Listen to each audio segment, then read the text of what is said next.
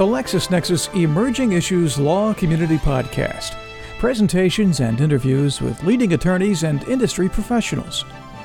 On this edition, Dean Ernest Smith, Steve DeWolf, and Roderick Wetsel on Texas wind law. The opinions expressed by guests interviewed on LexisNexis legal podcasts do not necessarily reflect those of Reed Elsevier Incorporated, LexisNexis, subsidiary companies, shareholders, employees, or customers, and should not be considered legal advice. Professor Ernest Smith is former Dean of the University of Texas at Austin School of Law. Dean Smith is currently the Rex G. Baker Centennial Chair in Natural Resources Law at the school. He's a specialist in oil and gas law and has been recognized for his teaching as well as for his leadership in the energy field. Steve DeWolf is principal of WindTex Energy, a commercial wind farm investment and development company. Mr. DeWolf has helped lead the development of four projects that comprise nearly 10% of current wind energy in Texas. His law firm, Bellinger and DeWolf LLP, represents plaintiffs and defendants in a variety of disputes in both state and federal courts, as well as in arbitrations. Roderick Wetsel is a partner in the Texas firm of Wetsel and Carmichael LLP. Mr. Wetsel is board certified in oil, gas, and mineral law by the Texas Board of Legal Specialization and has been an assistant editor of the Texas Title Standards Joint Editorial Board for 20 years. A former member of the Texas Oil, Gas, and Energy Resources Law Council, Mr. Wetsel's written numerous articles on oil and gas law and wind energy and frequently speaks on wind energy issues throughout the United States. Gentlemen, thank you for being here. Thank you. Thank, Thank you. you. Texas produces the most wind power of any state, so it seems right that there's now a definitive book on Texas wind law available from LexisNexis covering everything from, from litigation over the location of wind farms to drafting the correct and proper documents to federal, state, local government incentives. I, I want to ask each of you about the chapters of this book that you've you've authored. Uh, Dean Smith, let's begin with you. One of the chapters that I authored and that I'm especially interested in is a chapter that includes the material on severing wind rights from other incidents of land ownership in several parts of Texas and other parts of the country also I understand. Landowners have been granting wind rights or perhaps more commonly have been granting the land and reserving wind rights in themselves in other words the right to execute wind leases and to benefit from the wind leases and there are serious questions about the validity of such severances ultimately there's going to be litigation over whether it is possible to sever rights in wind from the remaining incidents of ownership of land. Now, of course, in Texas and many states, that's quite common with respect to oil and gas rights. But wind is different in several respects from oil and gas. And so far as I know, there has been only one case in the United States involving the validity of a severance of wind rights, and that's a 1997 case out of California, the Contra Costa Water District case, and that involved eminent domain, in which a water district took land by eminent domain and severed the wind rights. There was a wind farm on the property, leaving the wind rights with the original owner, and that, of course, cut down on the cost to the water district. The owner challenged the validity of such a severance, saying there had never been an instance before in which wind rights had been validly severed from the other incidents of land ownership. And the California court pretty much said, well, in eminent domain, you can split up land and rights and land any way you want to.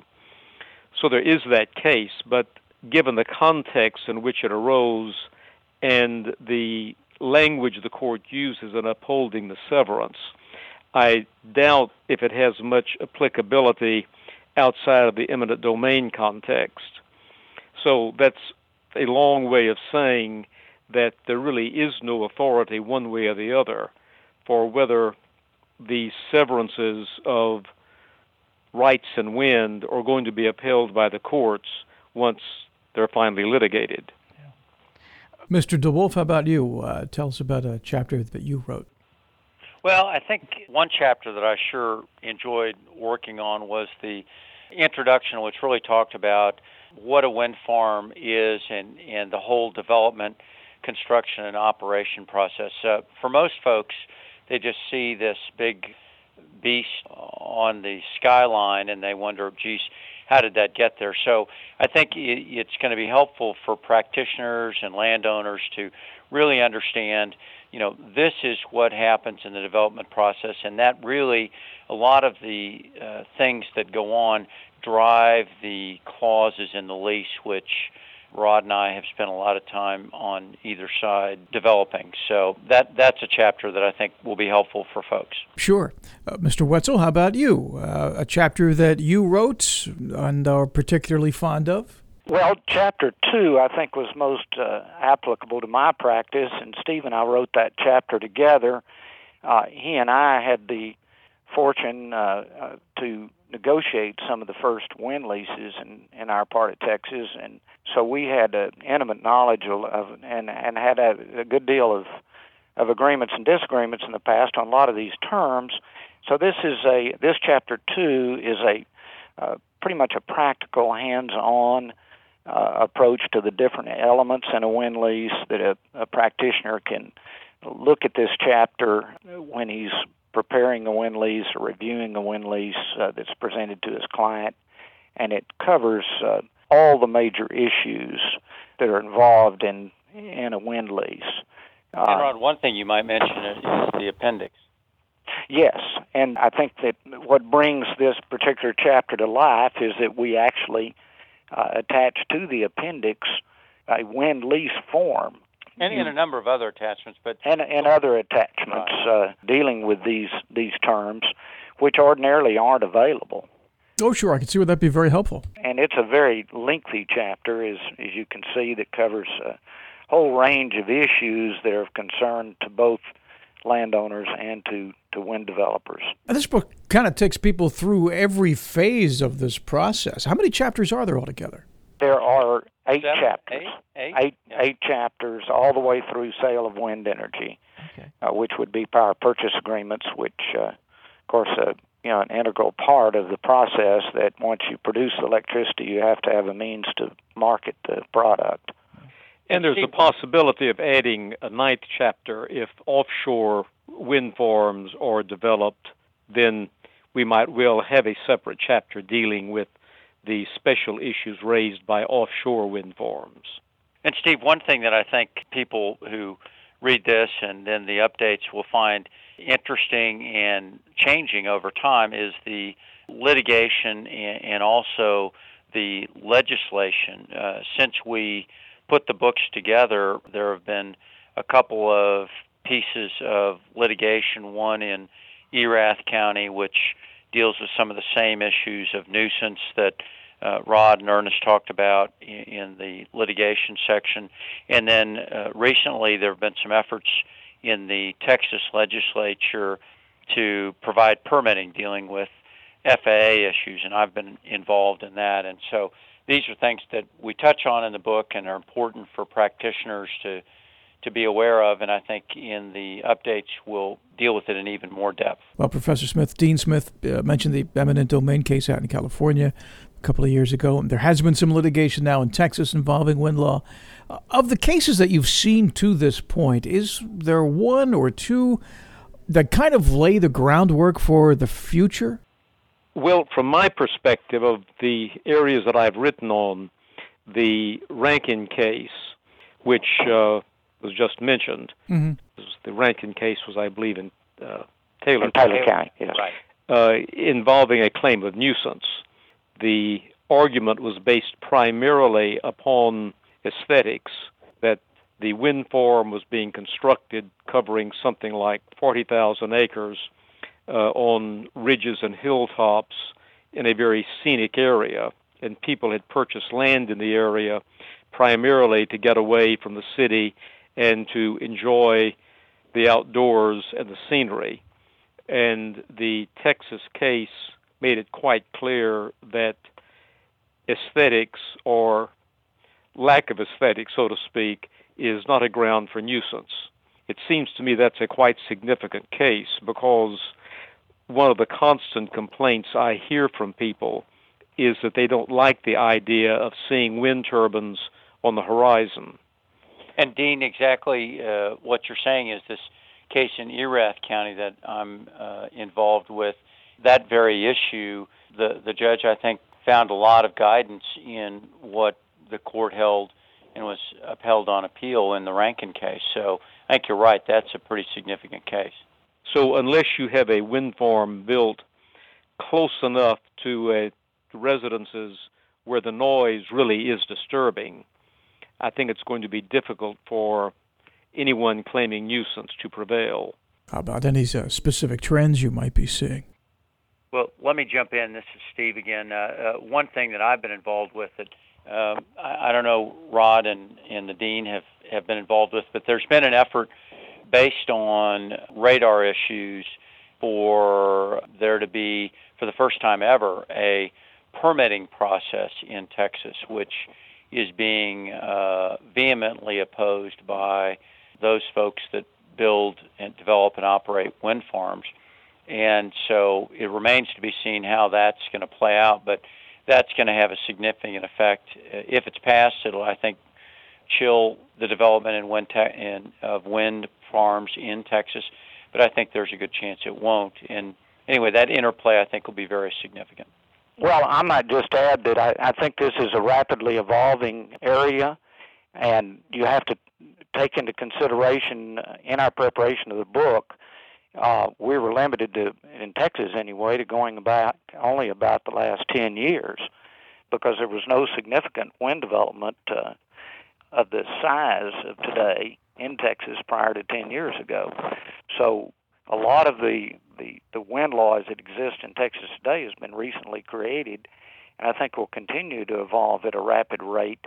Uh, given if you look at Chapter 7 on transmission, the current CREZ system, which is being installed in Texas to bring another nine, ten thousand megawatts of of installed capacity to the state, uh, will hopefully give rise to another re- uh, wind boom in the in the state, and and uh, and some some call for changes in laws or new legislation, and probably some litigation. Uh, well, it sounds like with Texas being such a leader in the development of wind power, it may also wind up being a leader in the development of the law that other states may look to for guidance. Do you think that's a fair assessment?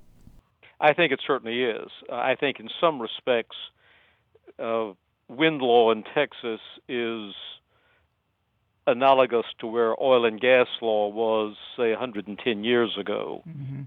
And Texas oil and gas cases laid the groundwork for oil and gas law throughout much of the country.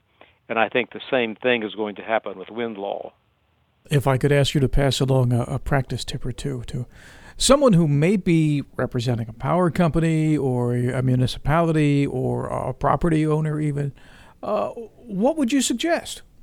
Besides getting our book, you know, I think uh, it, not being facetious, but I do think that it's an area where um, a little uh, knowledge can be a dangerous thing, and it, it's good to get as up to date as you can. I guess the one thing aside from you know the the book, obviously, I would say is uh, on the tax abatement issues, for example, work and coordinate with the county officials, get copies of the old tax abatements, fill them in on on uh, what the process is, and and ask for their guidance and work cooperatively with them because there's a lot better chance of getting a good result that way.